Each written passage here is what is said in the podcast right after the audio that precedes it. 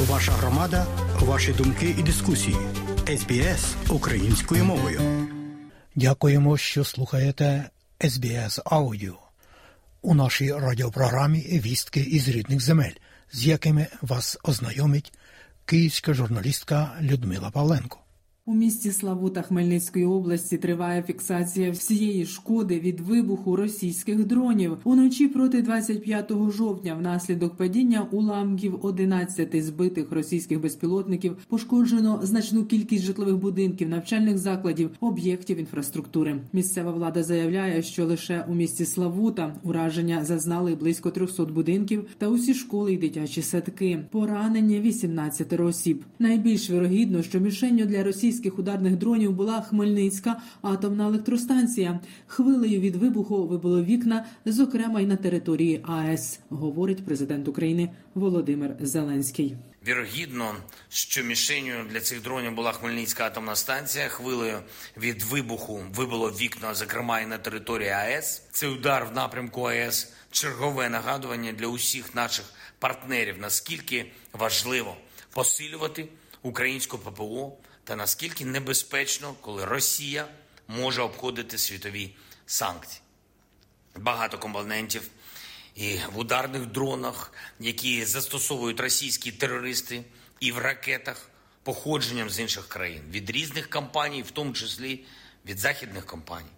Дієвість санкцій проти Росії – це буквально захист від тероризму. Україна не виключає можливості силового повернення Криму, хоч і не відкидає дипломатію. Це питання є одним з тих, які розглядалися на другому парламентському саміті Кримської платформи, що відбувся у Празі. Про це розповіла перша заступниця міністра закордонних справ України Еміне Джапарова. Вона повідомила, що зараз формується пул законів, необхідних для інтеграції Криму в український законодавчий культурно-інформаційний простір після деокупації півострова. Люди, які проживають там незаконно і прибули до Криму після початку Росією окупації Криму, тобто після дві тисячі чотирнадцятого року, мають усвідомлювати, що це частина того злочину, який скоїла Росія, і мають полишити півострів. Не всі парламенти на сьогодні прийняли відповідні акти, де вони кажуть, що це не законний акт окупації, фактично це території України. Друге, ми закликали країни продовжувати запроваджувати санкції і проти особистостей, і проти юридичних компаній, які є частиною цієї агресії.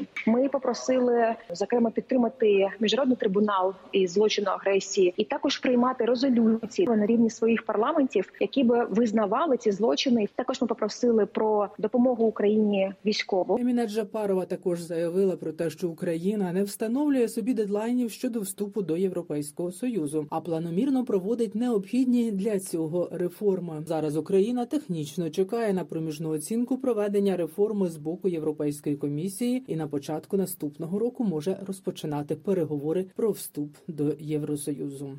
ЄС продовжив дію механізму тимчасового захисту українських біженців ще на рік, до березня дві тисячі двадцять п'ятого року. Відповідна директива надає українцям право на роботу, проживання, медичну допомогу і базовий соціальний захист у країнах Європейського Союзу. Після повномасштабного вторгнення Росії в Україну у лютому дві тисячі двадцять другого Євросоюз уперше активував так звану директиву тимчасового захисту – надзвичайний механізм, який запроваджується у виняткових обставинах масового припливу біженців. Директива мала діяти рік, однак пізніше її продовжили до березня дві тисячі двадцять четвертого. Тепер маємо продовження до дві тисячі двадцять п'ятого року.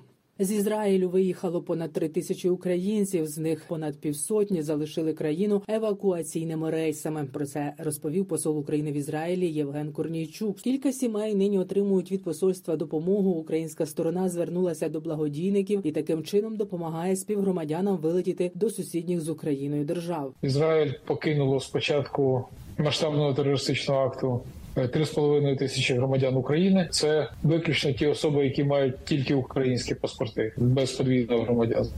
Із них близько п'ятсот двадцять скористалися допомогою посольства і вилетіли Європою евакуаційним рейсом. Додам, що кількість загиблих українців в Ізраїлі після нападу на країну палестинського ісламістського угруповання Хамас зросла до дев'ятнадцяти осіб. Одна людина вважається зниклою безвісти, ще троє українців загинули у секторі Гази. На початок дві тисячі двадцять другого року в Україні, включно з окупованим Кримом та окупованими районами Донецької і Луганської областей, проживало трохи більше сорока двох мільйонів українців. З початком повномасштабної війни сильно зросла смертність, почалася шалена міграція.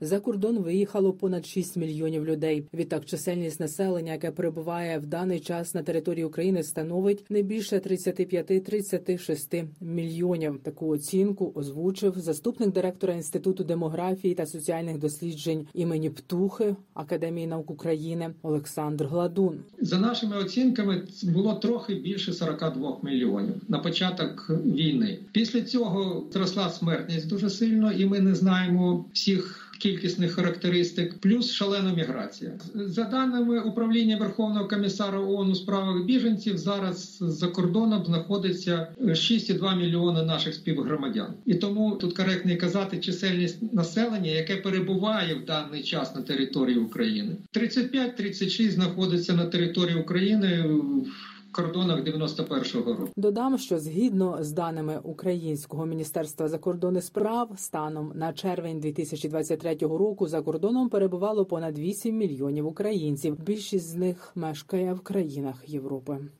двадцять сьомого жовтня, у День української писемності та мови, традиційно відбувається радіодиктант національної єдності. Багаторічна міжнародна акція, яку влаштовує Суспільне мовлення України, а заснувала Національна радіокомпанія. Засновники цієї акції ставили собі за мету об'єднати диктантом якомога більше українців на різних континентах, розповів Українському радіо уповноважений із захисту державної мови Тарас Кремінь. Текст написаний шевченківською лауреаткою Катериною Калитко. І мені приємно і радісно, що, власне, суспільний мовник, українське радіо пропагує творчість найпопулярніших українських авторів. Наскільки я знаю, то радіодиктант національної єдності писатимуть і за океаном. І тому я абсолютно вірю у те, що до нього долучаться і наші школярі, які тимчасово виїхали, будуть писати представники дипломатичних представниць. Звичайно, наші військові за можливості долучаться до цього процесу. Головний курс Корпус Національного музею історії України в Другій світовій війні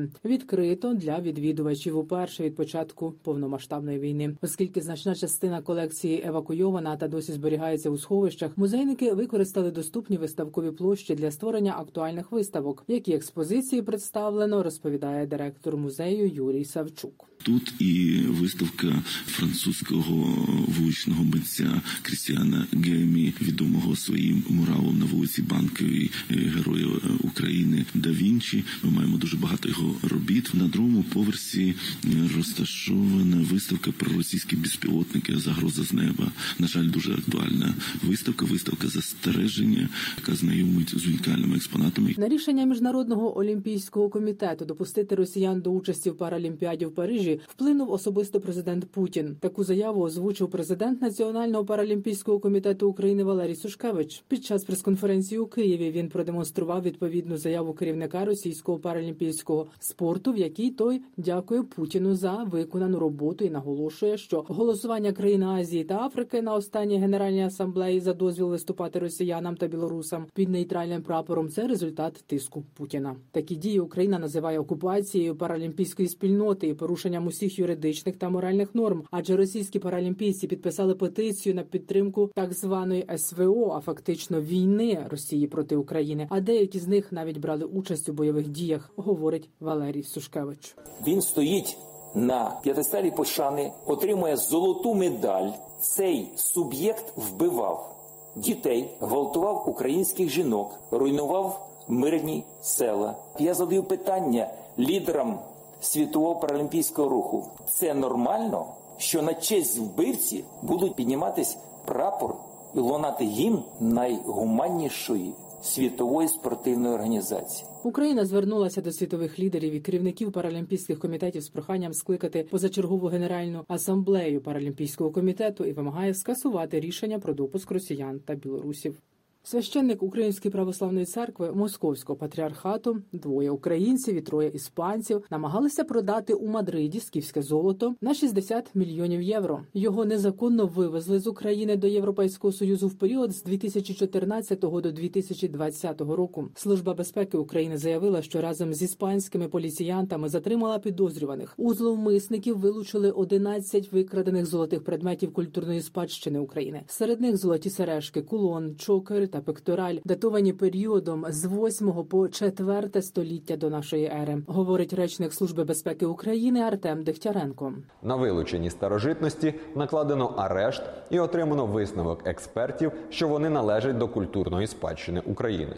Крім того, тривають комплексні заходи для встановлення місцезнаходження всіх українських артефактів скіфського золота, які були викрадені з території нашої держави. В ес бе у розповіли, що від початку повномасштабної війни Росії проти України було затримано близько шістдесят священників проросійської Української православної церкви Московського патріархату. Вони працювали на Росію, продавали зброю та дитячу порнографію. Деяких з них вдалося обміняти на українських військовополонених. До дев'ятого листопада стануть відомими імена виконавців, які потрапляють до національного відбору України на пісенний конкурс Євробачення дві тисячі двадцять чотири. Про це повідомила в ефірі Суспільного мовлення голова делегації України на Євробаченні Оксана Скибінська.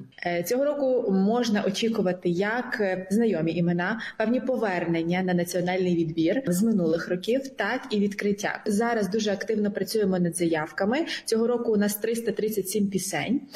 Тому що близько п'ятнадцять відсотків артистів подавали не одну заявку, вони подавали кілька пісень на розгляд музичного продюсера. Зараз ці всі пісні проходять прослуховування попередні. Час нам потрібен для того, щоб переслухати ці всі пісні. Нагадаю, що цього року є певні зміни в правилах національного відбору, а саме ще одного фіналіста на додачу до тих, яких визначить музичний продюсер, оберуть українці. шістдесят восьмий пісенний конкурс Євробачення в травні дві тисячі двадцять четвертого року прийме шведське місто Мальме.